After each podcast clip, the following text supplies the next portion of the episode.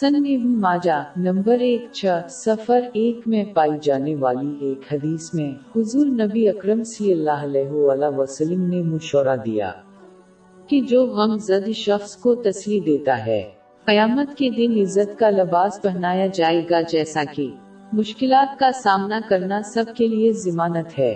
یہ ایک بہت بڑا انعام حاصل کرنے کا ایک انتہائی آسان طریقہ ہے۔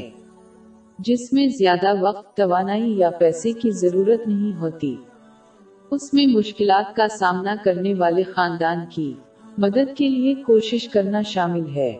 جیسے جذباتی، مالی اور جسمانی مدد۔ ایک مسلمان کو مشکلات کا سامنا کرنے والوں کو نرمی سے حوصلہ دینا چاہیے کہ وہ پوری آزمائش میں صبر کریں اور انہیں اسلامی تعلیمات یاد۔ دلائیں، جس میں صبر کرنے کی اہمیت اور عظیم اجر پر بحث ہوتی ہے۔ انہیں مثبت انداز میں بات کرنی چاہیے۔ انہیں یاد دلانے سے کہ چیزیں صرف ایک اچھی وجہ سے ہوتی ہیں۔ یہاں تک کہ اگر لوگ ان کے پیچھے کی حکمت کو سمجھنے میں ناکام رہتے ہیں۔ حقیقت میں، کوئی شخص اس نیک عمل کو انجام دینے کے لیے عالم نہیں بنتا۔ جیسا کہ زیادہ تر معاملات میں چند قسم کے تعاون کے الفاظ دوسروں کی مدد کے لیے کافی ہوتے ہیں۔ اور یہاں تک کہ کچھ معاملات میں صرف جسمانی طور پر موجود ہونا انہیں مدد کا احساس دلانے کے لیے کافی ہے۔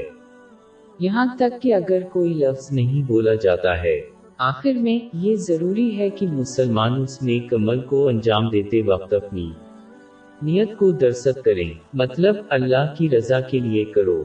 اور دوسروں کو دکھانے کے لیے ایسا نہ کریں، جیسے ان کے رشتہ دار اور نہ ہی انہیں دوسروں کی تنقید کے خوف سے ایسا کرنا چاہیے۔ دوسروں کی خاطر کام کرنے والوں۔ کو قیامت کے دن بتایا جائے گا۔ ان لوگوں سے ان کا اجر حاصل کرنے کے لیے جن کے لیے انہوں نے کام کیا۔ جو ممکن نہیں ہوگا۔ یہ حدیث جامع الترمزی نمبر تین ایک پانچ چار میں پائی گئی ہے۔